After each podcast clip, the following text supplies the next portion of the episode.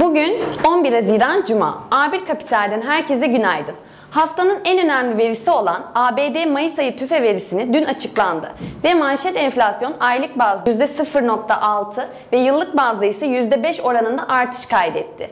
Piyasa tüfenin %4.7 oranında yükseleceğini öngörmekteydi. Tüketici fiyat endeksi verileri tüketici fiyatlarının geçen ay tahmininden daha fazla yükseldiğini göstermesine rağmen artışın büyük ölçüde aşıların pandemiyi kontrol altına almasıyla ekonominin daha geniş bir şekilde yeniden açıklanması ile ilişkili kategorilerden kaynaklandığını gösterdi. Tüfedeki köpüklük şimdiden devam ediyor. Ancak baz etkileriyle bastırılmış talep baskıları arasında büyük enflasyon tartışmasına kesin bir cevap vermiyor. Bu da Fed'in ultra destekleyici politikalarını sürdüreceğine, yakın zamanda da parasal teşviklerin azaltılmasını gerektirmediği düşüncesinin bahsini devam etmesine neden olunca hazine getirileri de Mart ayından bu yana en düşük seviyesine %1.44'e gerileme kaydediyordu.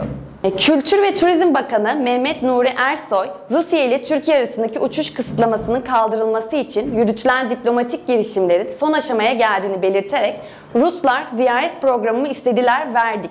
Türkiye vaka sayılarında Avrupa kriterlerine geldi dedi. Sabah gazetesinin haberlerine göre borç yapılandırılması ile ilgili ayrıntılar belli olmuş. Haberlere göre bireysel krediler ile kart borçları uygun vadelere bölünecek. Borçlar tek çatı altında toplanacak. Borcunu 31 Aralık'a kadar yapılandıranların sicilleri temizlenecek. Yurt içinde ise gündemde TÜİK'ten sanayi üretimi, parakende satış endeksleri ve ciro endeksleri gibi önemli veriler gelecek. Forex'in anketinde arındırılmış sanayi üretimi yıllık meydan tahmini %63.5. Türkiye Cumhuriyeti Merkez Bankası beklenti anketi sonuçlarını açıklayacak.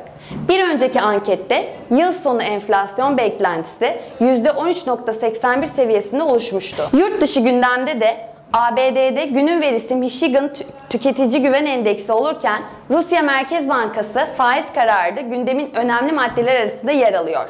BIST 100'e baktığımızda kritik direnç olarak gördüğümüz 1463 üzerinde alım aktivitesinde artış ve hızlanma devam edebilir. Dirençlerinin 1474, 1490, 1510 olarak görüyoruz. Geri çekilmelerde desteklerimizi ise 1450, 1437 ve 1425 olarak belirliyoruz. Pozitif kalın, herkese bol kazançlar.